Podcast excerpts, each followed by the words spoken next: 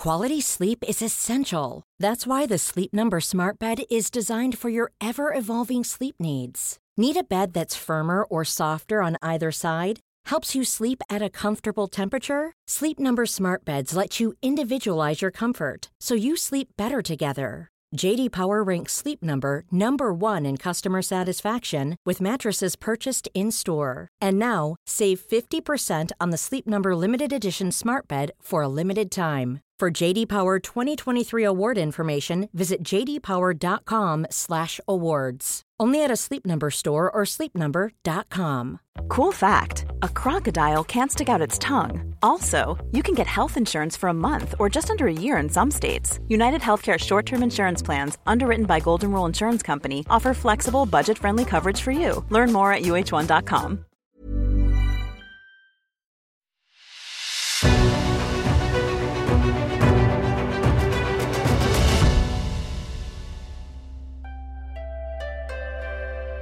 It's The Ancients on History Hit. I'm Tristan Hughes, your host, and in today's episode, well, I am doing this intro from Central Asia, from eastern Kazakhstan.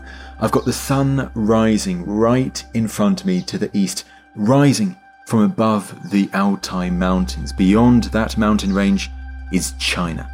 I am here for a special project with the ancients and also with History Hit about Kazakhstan's ancient history and archaeology. Stay tuned for something special that will be coming to the ancients very soon. In the meantime, we've got a very different episode for you today, but one that is equally interesting, fascinating, extraordinary, because we're talking about the origins of none other than olive oil. We're going to the Near East, to Jordan, to the Bronze Age, and the story of how and why olive oil comes about, and how important this commodity was to Bronze Age cultures of the Near East. To explain all about this, I was delighted to go and interview a few weeks back Dr. Jamie Fraser. Jamie, he is a curator at the British Museum. He is great fun and a fantastic speaker. You are going to absolutely love this one and be blown away by the amount of information, the archaeology that has survived surrounding the production of olive oil in antiquity. I really do hope you enjoy, and here's Jamie. Jamie, it is wonderful to have you on the podcast. Well, thank you for having me. You're more than welcome, and for this topic, we've never ever covered olive oil on an Ancients podcast episode before.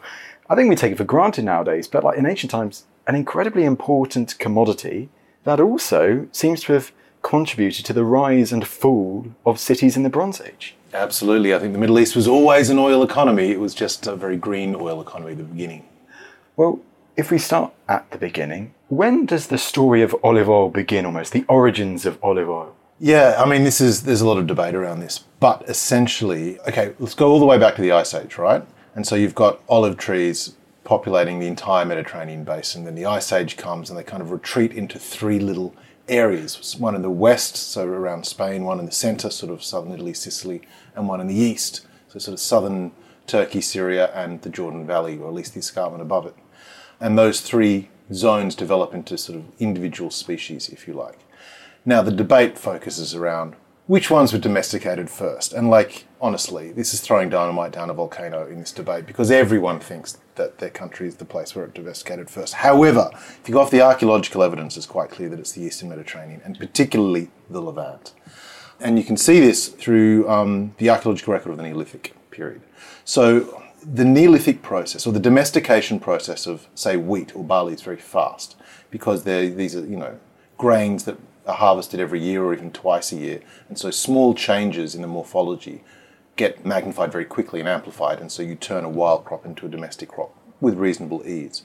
Olive trees, they take seven years before they're planted to start to fruit, give or take. And then, of course, they're there for hundreds, some thousands of years. And the oldest olive tree we, have, we know is actually from the Bronze Age, it's on Crete. And so any changes in the morphology take a long time to, to sort of take root, literally, I guess, and amplify. So we know that people in the Neolithic period are harvesting olives because we can see that. But when I'm talking about domestication, what I mean is that there is a morphological change, a distinct change in what that looks like. So a wild olive, the seed is quite large, whereas domestic olive, the seed is quite small in comparison to the rest of the juice or the, and the fruit of, of the actual olive itself. Because, of course, you don't want stone seed, you want the flesh and the oil that comes with it. So you can put two olive seeds side by side, one wild and one domestic, and they'll look quite different because of that process. So in the Neolithic period, we, we know that they're harvesting wild ones because those seeds that survive are very distinct. There's some underwater archaeology that's just been done recently off the coast of Haifa for a Neolithic village site, and there's a, a bin full of these wild olive seeds. But at some point toward the late Neolithic and into the Chalcolithic period of the southern Levant. that shifts a little bit, and then you start to see, and this is a gradual process, but domestic olives taking charge.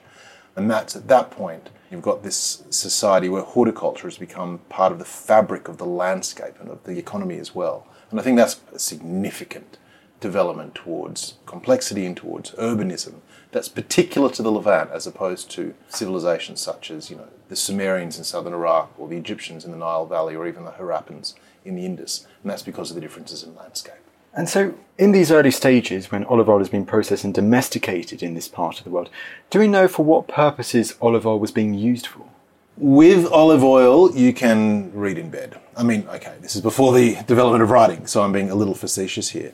But no one in these early periods is using olives for their fruit. In fact, that doesn't really kick on where you put them in brine and eat them, right up until the sort of classical or even Roman period, probably. The oil, however, well, that's revolutionary because you can light that, which means you can see in the dark and not just be tied to a fire, but you can move around with your fire. And that's quite extraordinary. So think about the general social implications of having that, and that's a huge development. So you get oil lamps for the first time developing after you've got the domestication of oil, which makes a whole lot of sense. It's also a preserving agent. You can use oil, particularly with dairy products, and dairy has only just started to, to come in online and on a revolution that we'd call the secondary products revolution, where you're keeping sheep not just for their wool but for their milk, or goats for their milk and cheese and all that sort of stuff. Oil is helps preserve, and of course for cooking, because oil trans, transmits heat remarkably well, and so you get changes in cuisine, and so as oil grabs hold and becomes part of the fabric, part of the texture of these late prehistoric societies, you see the ripple on, the knock on effect in a whole range of different, different sweets that really transform, transforms these Levantine societies as to, to what it means to be a Levantine person. And no such thing as a silly question. Do we know how these prehistoric societies, how they processed it, how it went from the olive trees themselves into getting the oil for, let's say, their lamps? There's been a lot of archaeological work done, sort of bits and pockets. What we know a lot about is what they're doing in the Iron Age and the Classical periods. I mean, these big Iron Age on classical olive presses, you know, large rock cut installations with huge pressing installations. So, the Roman period, you get you know, things called screw presses, you know, huge sort of wooden platforms with a large screw, basically a bit of Meccano, but just on steroids, pressing, you know, huge amounts of olives flat and exuding out their oil. In the late prehistoric period, at the very beginning, we don't know that much about it. And it, it seems to be a little different wherever you go. And that's very much the thrust of what I'm doing in Jordan as part of my archaeological research.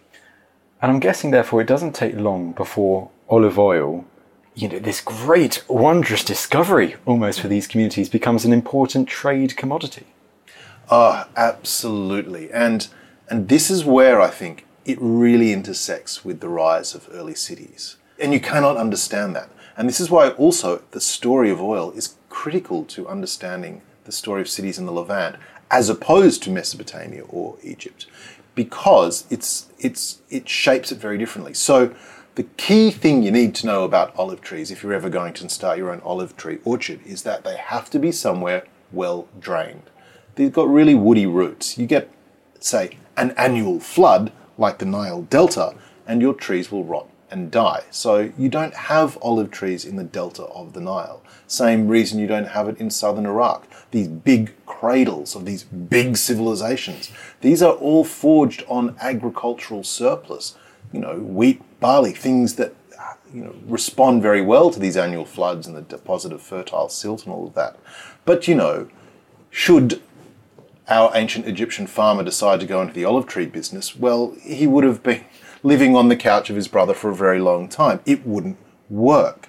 And this is where the Levant has a very different trajectory towards complexity and ultimately an urban expression.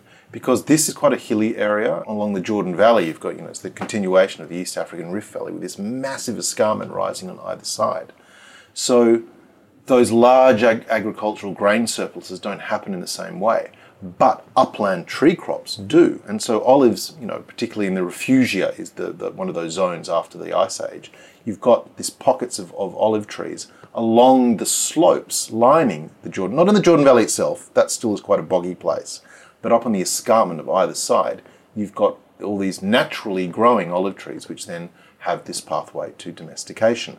And then, and then, your Egyptian traders realize, hang on, there's this really cool yellow stuff that's coming out of these far northern Asiatic Levantine places. We could use that, and so you start getting trade networks. And in fact, olive oil is probably probably one of the seven sacred oils that the Egyptians use in mummification. So it has a real proper role to play, as opposed to just lighting and all of that. It has other cultural and cultic uses as well. And so, in the very start of the early Bronze Age, so we're talking sort of 3600, 3500, give or take, you start getting these wonderful trade networks between Egypt and the southern Levant. Abydos ware, this is this particular kind of pottery that was found in, in quantities in tombs in Abydos. This was thought very early on to be Egyptian because there's so much of it. It's all Canaan or Proto Canaanite. It's all coming from the southern Levant. These are probably oil jars being traded. They're the, the equivalent of the, the, you know, the oil barrel today coming out of Saudi Arabia sort of thing, but for a very different kind of oil. And so when we say what does Le- Levantine urbanism look like? Well, it's, it's flourished, it's grown up very much, rising the tides of these larger international trade networks. The problem for this, of course, is that trade networks shift and change. And a lot of these early networks between Egypt and the Levant are probably done overland. But as Egyptian maritime technology improves, a lot of Egyptian traders realize that actually they can sail up the coast of the Levant, bypass all these ports along the southern Levant, go straight for the northern Levant, by which I mean ports in sort of central northern Lebanon and Syria. And that's got the advantage with the winds and the currents. You can hook back via Cyprus, pick up a load of copper at the same time, and then come back down to the Nile. And so you have this in the southern Levant, and by that, you know, we're talking Israel, Palestine, Jordan. You have these early urban or proto-urban societies that have flourished very much on the back of this oil trade. And suddenly this oil trade evaporates, it shifts, it moves elsewhere. And that has a fundamentally disastrous consequence on what these societies look like. So olive oil is so closely entwined, as we highlighted at the beginning, to well, it seems from the archaeology because of these trade routes to the rise and then the subsequent fall of these cities. I mean, what periods of time are we talking about with this? Yeah, the collapse of the early Bronze Age urban experiment in the southern Levant is remarkable. I mean, you put six scholars in a room and ask them to ask, you know, to discuss the reasons for this. You're going to get eight explanations and four broken limbs. But these shifts in oil trade are absolutely one of them. I mean, there's probably climate and military incursions and all of this sort of stuff. But fundamentally, that shift on the oil trade from the south to the northern Levant underpins why early urban society in the southern Levant shudder and then collapse, and those in the northern Levant continue to flourish. It's a really interesting difference.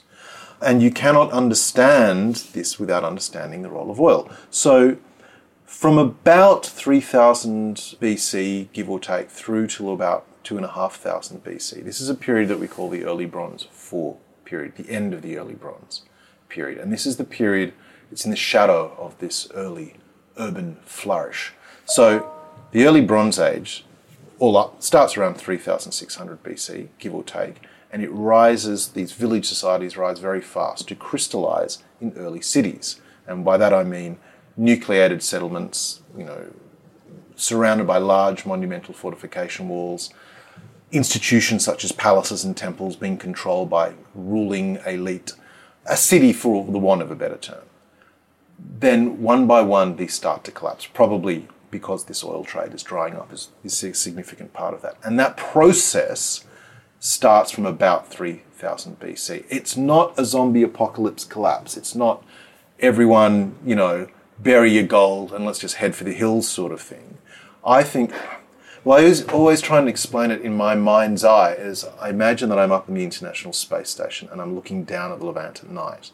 And, you know, you've got all these lights from these cities and then one by one, they slowly flicker out. And that process takes two, three hundred years all up. But the consequence is that instead of people living in these nucleated cities, you've got a very rural society where people have dispersed across the landscape and they're living in small villages again, like they did before this urban rise. You know, in settlements that are one or two hectares in size. There's a few which are slightly bigger, but they're not surrounded by monumental fortification walls anymore. And it's a very rural, agro pastoral society, unlike what they were like five, six hundred years before. It's interesting because when you mention that area of the world, people might think of if you're talking about an ancient city, places I don't know, maybe like Jericho or Jerusalem and the likes of those kind of places. Were those the kind of areas where you saw those cities rise and fall at that time, or were there other examples of that across the southern Levant? Oh, Jericho is a really good example about this. I mean, it's one of the ones that gets abandoned in this kind of process. Jerusalem gets settled a little later. probably small pockets of early bronze settlement, but not what we're talking about. But the main ones you get in certainly in the southern Levant are along the Jordan Valley, and so that Jordan Valley is, is below sea level channel gouged between the Dead Sea and the Sea of Galilee or Lake Tiberias.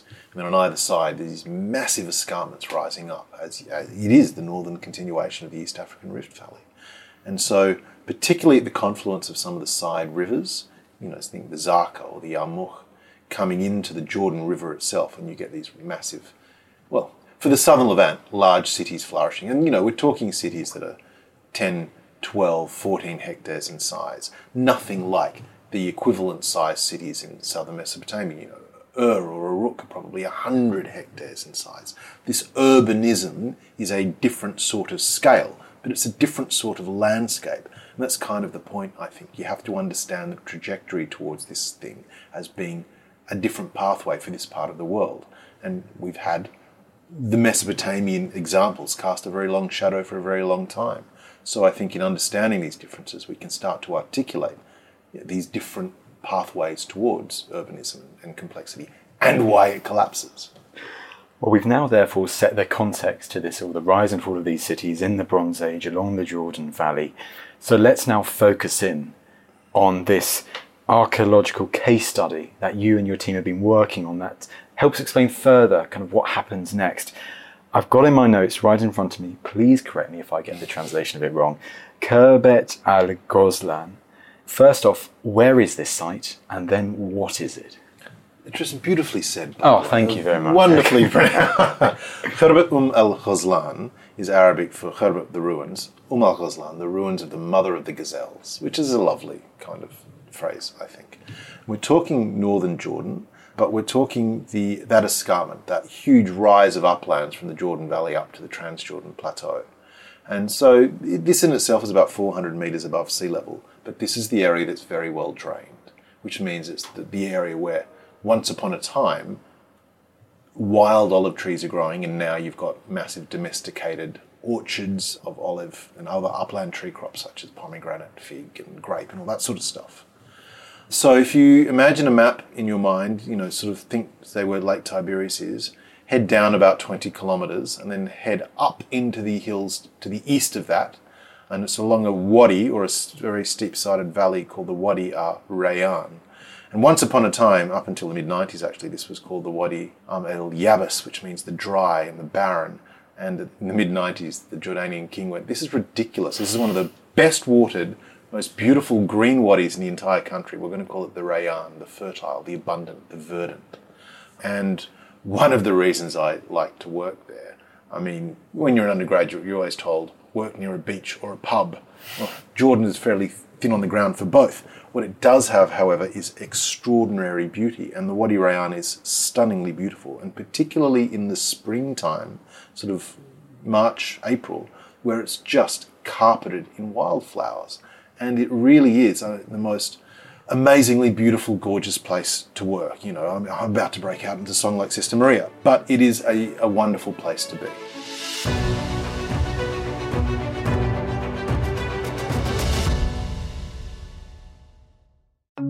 Hello, host of Dan Snow's History Hit podcast here. History isn't just dates and facts, it's about the incredible stories that shape our world. Three times a week on my podcast, my expert guests and I bring you extraordinary stories of heroism, discovery, mystery, and power.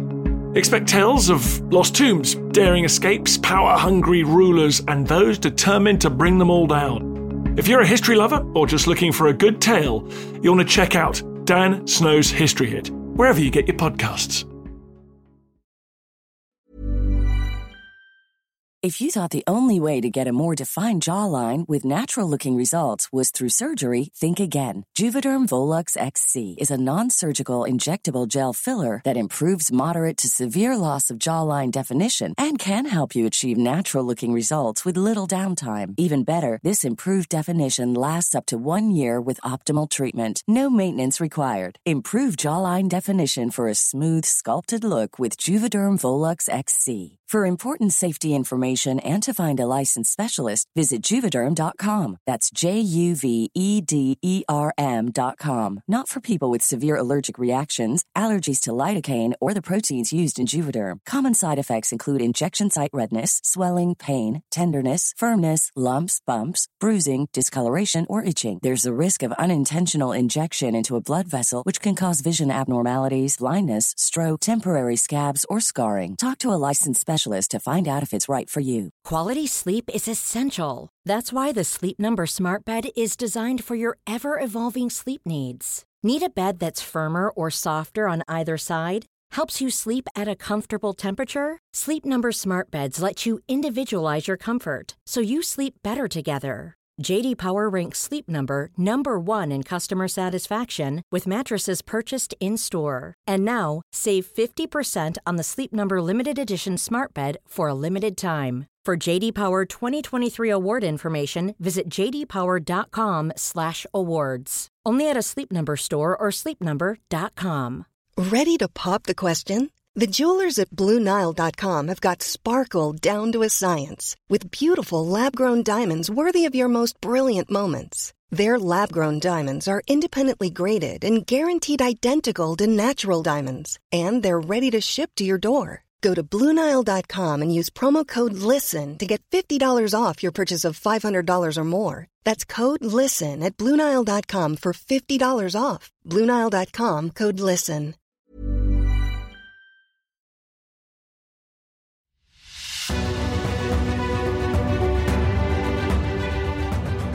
So, when did you and the team talk us through the whole story of it? Did you realise that this location, well, it had potential, archaeological potential for being this Bronze Age centre of olive oil production? Yeah, well, like many things, you kind of stumble onto it by accident, I think. And along the, the Wadi Rayan, I'd been surveying as part of my PhD research a large field of monumental stone tombs called dolmens. Mean, think dolmens like in Europe, and it's a Breton term meaning stone table. They do look these above ground massive stone tables.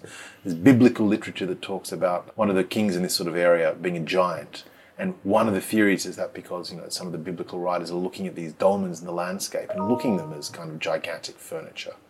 Either way, I was doing landscapes of, sort of mortuary funerary activity and looking at these tombs. And so we'd been spent several seasons surveying all these, you know, hundreds, thousands of these dolmens along the ridgeline above what would now be Khirbet Umm Ghazlan.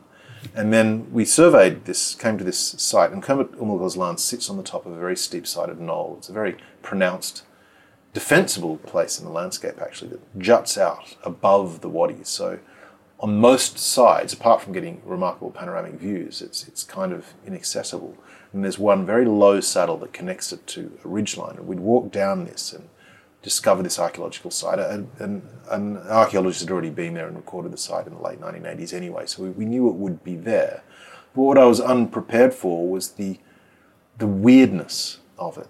Because when you cross the saddle onto the site, there's a massive monumental, or the ruins of a massive monumental stone blocking wall or fortification wall. done in large, huge, large boulders. I mean, we're having this conversation on either sides of, a, of a, my desk here at the British Museum, and you know this would be swamped by these massive boulders. Cyclopean. Yeah, ex- sort of. Yeah, unworked, but there. And but then you cross over them onto the knoll, and it's it's tiny. And why on earth would you go to the trouble of, of blocking off? It's probably not fortifying it from you know invading armies, but it's checking access. It's controlling access to that defensible knoll in the landscape. And why on earth would you do that? And then, of course, as we surveyed, as an earlier archaeologist guy called Gaetano Palumbo discovered, it's full of early Bronze 4 pottery. This period where people have dispersed out of cities and you know, come to be throughout the landscape. But you open a textbook about the early Bronze 4, and one of the first things that it says is that all these kind of urban checklist features large palaces, large temples, monumental city walls well, they get abandoned and people go back to their small farming communities. Well, this was the size of, of a small farming community, but it still had these kind of urban aspects. Why, why defend it to go to such lengths? And we couldn't explain that. So I, you know, stuck this in the back of my brain, went back and finished my PhD and got all that published. And then there's a, a wonderful project called the APAAME project. This is the, a project run out of Oxford in Western Australia that does photographic images of sites in Jordan, and they every year they send an email out to people working there saying, "Okay, anyone need any aerial photographs? And if we're going in your area, we'll take them at the same time." A generous, wonderful collegial research institution uh, initiative. So I sent back the coordinates of this site, Umm Ghazlan. So, well, from the air, it must tell us a bit more. And they flew over and they sent back an image, and it was, it was a wonderful thing. You could really see how the people there had been using that saddle to block the site, and then you know you could get a trace line of the wall going around the entire site, but much much smaller where it didn't need to be larger where it drops off. But what that photograph also showed, and this is 2016 at this point, was that part of the site had recently been destroyed. And a farmer had bulldozed through, just clipped the edge of it, bulldozing a road to make expand his olive orchard production, his, his olive orchards along the ridgeline. And so the site was threatened. And so I thought, well, let's go back and do some rescue archaeology. But there's no point digging for the sake of digging. And meanwhile, I've been wondering why to go to this length. And so a colleague here at the British Museum in our scientific department, um, she's an archaeobotanist, her name is Dr. Caroline Cartwright, we were wondering why on earth you would defend this small site. And one of the hypotheses you know, the best hypothesis we could come up with is that in the early Bronze 4, one of the most valuable commodities is olive oil. And this site was smack bang in the olive oil producing region of Jordan. And that harvest happens sort of in October, sort of late, late September, October, or October and November. There's about six weeks where olive oil gets harvested. And part of that is you have to leave the vats in one area, usually a dark area, for a couple of weeks just to settle so that the olive oil and the water, that because there's always a bit of water in it, sort of separates and you pure it and refine it off. But that means producing somewhere in the, or having a point somewhere in the landscape where you've got a cluster for a very short period of time of your most valuable commodity. And that needs to be defended. And we thought, well, could Umm Ghazlan be one of these kind of olive oil bank vaults in the landscape? I mean, this seems to explain that wall, but you know, no one has looked into this before. We didn't really know. And like any good idea, you can only get so far before you just have to break out your trowel and go and have a look. And that's exactly what we did.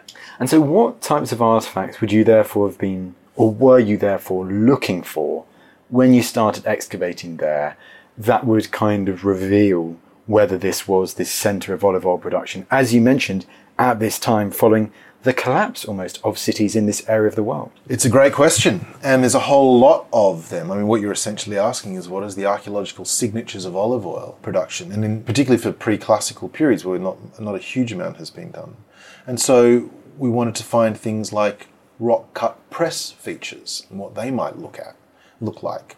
There's going to be certain types of processing installations, maybe large grindstones and things for breaking down the fruit into the pulp that needs to then be pressed. There's going to be certain vessel types for storing and for pouring olive oil. But perhaps the biggest smoking GNU, if you're a Terry Pratchett fan, or a smoking gun if you're not, is the olives themselves, the olive pits, and not complete pits, but crushed pits. So if you're crushing fruit, that crushed pits, it's called even now in, in Arabic jift, and even today that jift is still a valuable commodity. Once the olive oil has been extracted, people take that jift, those crushed olive stones, and they use them for fuel. And so if we are getting, we're finding a lot of jift, that would be our smoking gun that olive pressing had been happening in the area, and that's Caroline as an archaeobotanist was absolutely key to this project. And I think, and I really strongly mean this to anyone, you know, about to start your archaeological excavations at X or Y, you know, you build in that scientific component from the very beginning. It's not something you tag on to the end. You build into your research questions and your research methodology. And so this excavation has been very much a collaboration between me as a Levantine archaeologist and Caroline as an archaeobotanist. And together, I think we can do some really cool things. And that, that's, as it turns out, what we've been able to do, which has been fantastic. Well, we'll focus on that kind of those organic materials, but actually, like within this enclosed area, when you were excavating, I mean, how many structures did you eventually find that seemed to have been involved in this whole process? Yeah, so we've opened up many trenches now, and we, you know, first of all, we we them on either side of that defensive wall because we wanted to prove it, you know, there was surface pottery from the early Bronze Four, but there's no point asking this question if the whole thing turned out to be Roman period. But no, we were able to demonstrate that it was built in the early Bronze Four. But one of the other things we were able to demonstrate was that it was the first thing that was built there, so that some people at some point arrived on that knoll, took out their, you know, IKEA plans on how to build an olive oil processing centre and went, right, first thing is we need, we need to block this off. It's not an organic thing that happened as an afterthought. It was the first thing. We can tell that because that was built first, and then against that, other walls have been have been sat. So you know we'd call that butting rather than bonding, where walls one wall's been built and then another one's been built against it. And then off that comes other sort of smaller retaining walls. But essentially, what you've got is a storage area. And then in this storage area, one large structure with many small rooms in it. And then within these rooms, we were finding dense concentrations of storage jars. And then we've since found next to that another larger area of probably sort of squatted domestic occupation. Although I don't think people were living there all the year. I think this is somewhere that they're coming to just for the olive harvest and then leaving again for the season. So a temporary seasonal production site. Actually, well, I'll ask therefore about these jars themselves. Have you been able to do scientific analysis of them to see if there's any residue within them? Great question. Yes, we have. Hey. And again, our scientists are Lisa Briggs. She's a, a scientist who's been working at the British Museum on lipid residue analysis. So she came out in field with us because it's really important if you're doing sampling that I think the scientist does that from the dirt right up till the lab. And Lisa was able to look at, you know, collect some samples from some of these jars and then look at it for lipid residues. And sure enough, there are proteins there that you associate with degraded vegetable fats, and you know, in this case, olive oil. And so that starts to build quite a strong case. But from an archaeological sort of ceramicist point of view, what I find compelling is that you know, 80%, 70, 75 to 80% of all our ceramics are storage jars, and that's a huge proportion. And what we're not getting are a lot of the, the smaller kind of cups, bowls, serving platters, the domestic kind of occupation. They're there, but this ceramic assemblage, the flavour of it is overwhelmingly storage and large storage jars for you know probably putting oil in. And then many of them have spouts coming off their shoulder, their high shoulder. Now think about that. If you think of a jar that's maybe, you know, it's bigger than your forearm, right?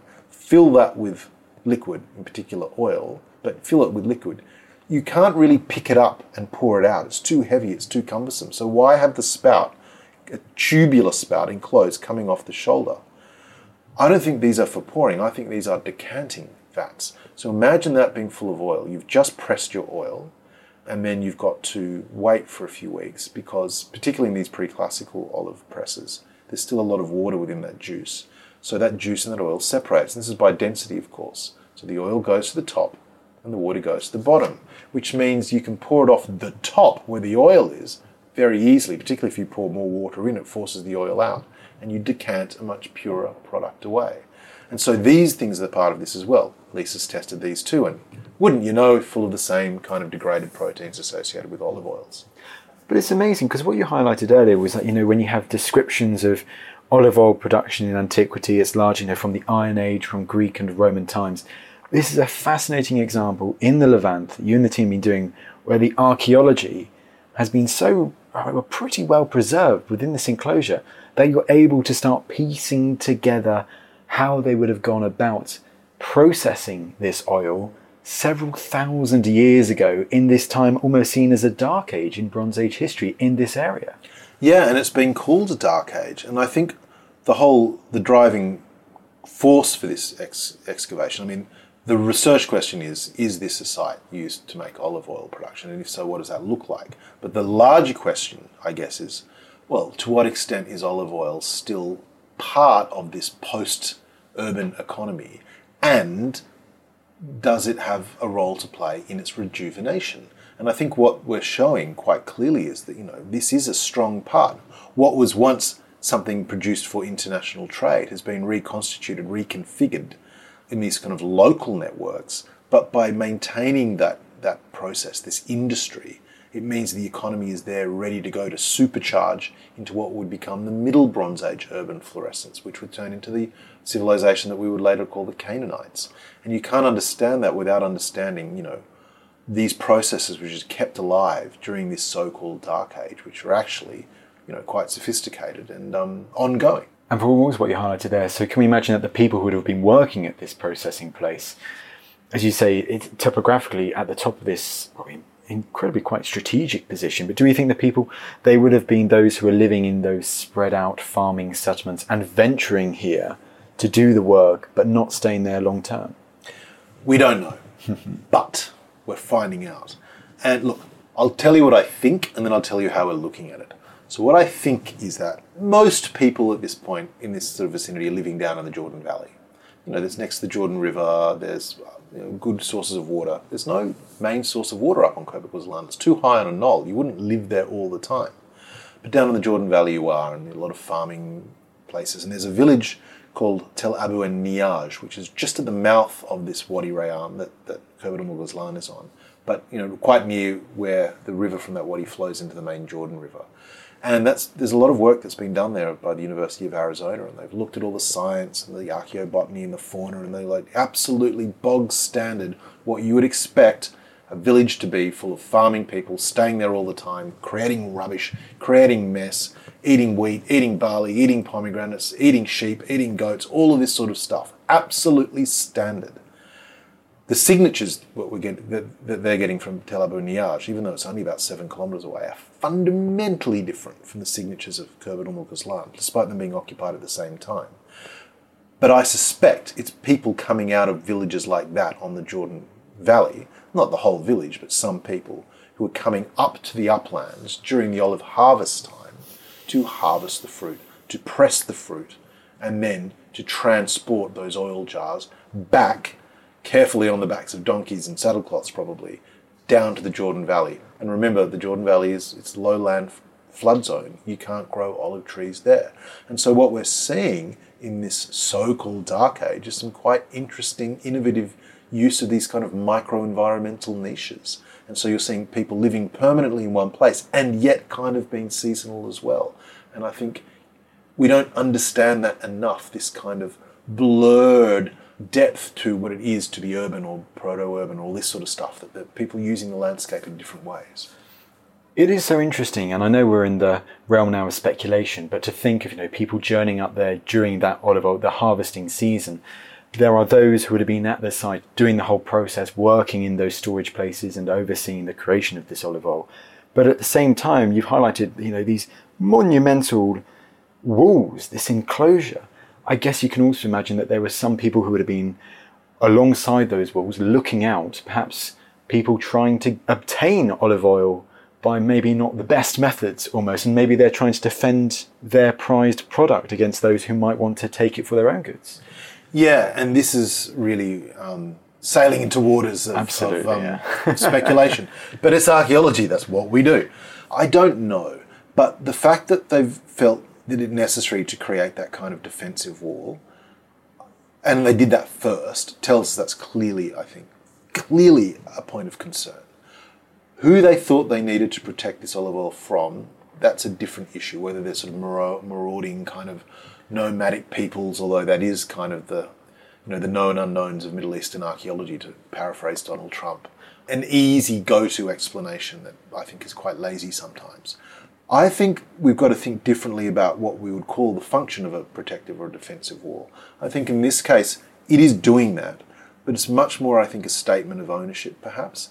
And I don't think this is ever a point where you've got, you know, everyone's grabbed their weapons and they're sitting on there waiting for an attack. I suspect this is one or two young guys, you know, playing on their mobile phones or the equivalent, just so that if there are other people moving through this landscape, and the Wadi Rayyan, these wadis are these kinds of highways of movement, they can, you know, be perched on the top of the wall and you know, another family or a group of or a tribe walks past and like, no, no, nothing to see here, keep moving on.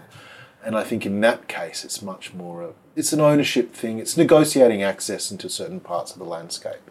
It's kind of like actually some of the hill forts in Britain where now people think maybe there's a defensive aspect, but actually it's a symbol of power and authority by those who owned it, as you say, controlling that landscape and showing out to others, you know, what, what they had control over. This has been absolutely brilliant, Jamie. I must ask a couple of questions before we completely wrap up. I mean, what do we think ultimately happens to this particular production centre of olive oil. My one problem is that I don't have radiocarbon dates yet. Caroline's refining that at the moment. We're about to send them off. That's really important because this site is used very discretely. I don't think it's used for more than a generation. And I say that because you dig an archaeological site and you get build-up of detritus, you know, the, the, just from the ash from the hearths, just generally people being there. We are a really messy species. And that isn't there. And the architecture shows, I think, this is a very discrete phase. So it's a moment, a kind of blip on a much larger continuum. Now, the early Bronze 4 spans sort of 500, 600 years. So let's call it 2500 through to 2000 BC, give or take, right? Or 2600 to 2000 BC, roughly. And at some point during that large envelope, people are using Khirbet Ghozlan. We don't know precisely when yet. Our pottery chronology doesn't nail that down. The radiocarbon dates will. But that's important because halfway through that period, there's an event called the 4.2 KY event. This is a massive shift in climate where the world gets a lot drier. Someone called it a period of aridification. But once upon a time, it was this shift in climate that was thought to cause the early Bronze 4 collapse and the sudden event. We now know that that was happening already. But I want to know: Does this was this olive oil factory at Ghozlan was that used before then? In which case, it's kind of the last gasp of, of urbanism reconfigured before it really gets hit by this shifting climate? Or does it happen slightly after it, in which case people are responding to this climate in interesting ways, sowing what would become the kind of the seeds for that urban rejuvenation? It's a very significant point, and it's one that we don't have ceramically the resolution to answer. But scientifically, with radiocarbon, we will, and hopefully, you know, in the next few months. But the implications are quite profound implications are quite profound, and it further emphasizes, doesn't it, the importance of this commodity for these communities. No matter what, what is happening with the larger climate or you know the rise and fall of these cities, this commodity remains important and it will continue to remain important for thousands of years following it, down I guess until the present day. Absolutely. I mean Jordan still relies very heavily on olive oil production, olive oil export. And for me as an archaeologist working there, I mean the, the biggest most impressive treasure are these small, tiny flecks of olive oil, crushed olive oil seeds that have been burned as fuel, or even olive oil wood that's been burned as fuel, which Caroline is able to look under her scanning electron microscope in the laboratory. I mean, these are tiny bits of, you know, stuff you see on flypaper, but they're, it's remarkable to get those out of, and we do it out of flotation, soil flotation, because they tell us so much. And I mean, I was asked many years ago, why, do you, why did you become an archaeologist? And I could only answer the words of a, a famous South African archaeologist, Carmel Schrire. When she was asked that same question, and she said, Oh, archaeology is fabulous. You get to drive around in a Land Rover, smoking, cursing, and finding treasure, which is absolutely the reason why I became an archaeologist. But in this case, the treasure here is not, you know, large gold vessels or spectacular crystal drinking cups or anything. It's this tiny little specks of burnt olive, crushed olive stones, which are nothing, and yet they tell us so much. Treasures in their own way. Jamie, this has been brilliant. Lastly, I mean, what's next for the excavations in Jordan, or, or I guess for this site, but I mean for you larger in general too? Well, at the site, we've now done four seasons of excavations, and I'm itching to get back. However, I'm going to sit on my troweling hand, and we're going to write up what we found and publish that first of all. And then we'll go back once that publication is out because it's tremendously important to communicate what you found rather than just accumulating unpublished materials. Middle Eastern archaeology, alas, is littered with the corpses of unpublished projects, and this will not be one of them, I promise you. But for me, well, I mean, I've been working here at the British Museum on, on an exhibition called Luxury and Power Persia to Greece that finishes up in a few weeks from now in the middle of August. And then I take a new job, which is the director of the Albright Institute of Archaeological Research, and that's in East Jerusalem. And I can't wait. Well, best of luck, and I can't wait also to come over there and see your stuff firsthand in the near future. It's going to be brilliant, Jamie. It's going to be Ahlan. Fiq, you must. Well, it just goes to me to say thank you so much for taking the time to come on the podcast today. Thank you. Well, there you go. There was Dr. Jamie Fraser talking all things the origins of olive oil. I don't think we've had an episode quite like the origins of olive oil on the ancient, so I really do hope you enjoyed the episode. Stay tuned, there are so many, many more episodes to come. Now, last things from me, you know what I'm going to say, but if you have been enjoying the Ancients recently and you want to help us out as we get more and more ambitious, as we aim for even greater heights, well, you know what you can do. You can leave us a lovely rating on Apple Podcasts, on Spotify, wherever you get your podcast from. It really helps us as we continue our mission to share these incredible stories from our distant past with you and with as many people as possible. But that's enough from me, dining out from East Kazakhstan, and I will see you in the next episode.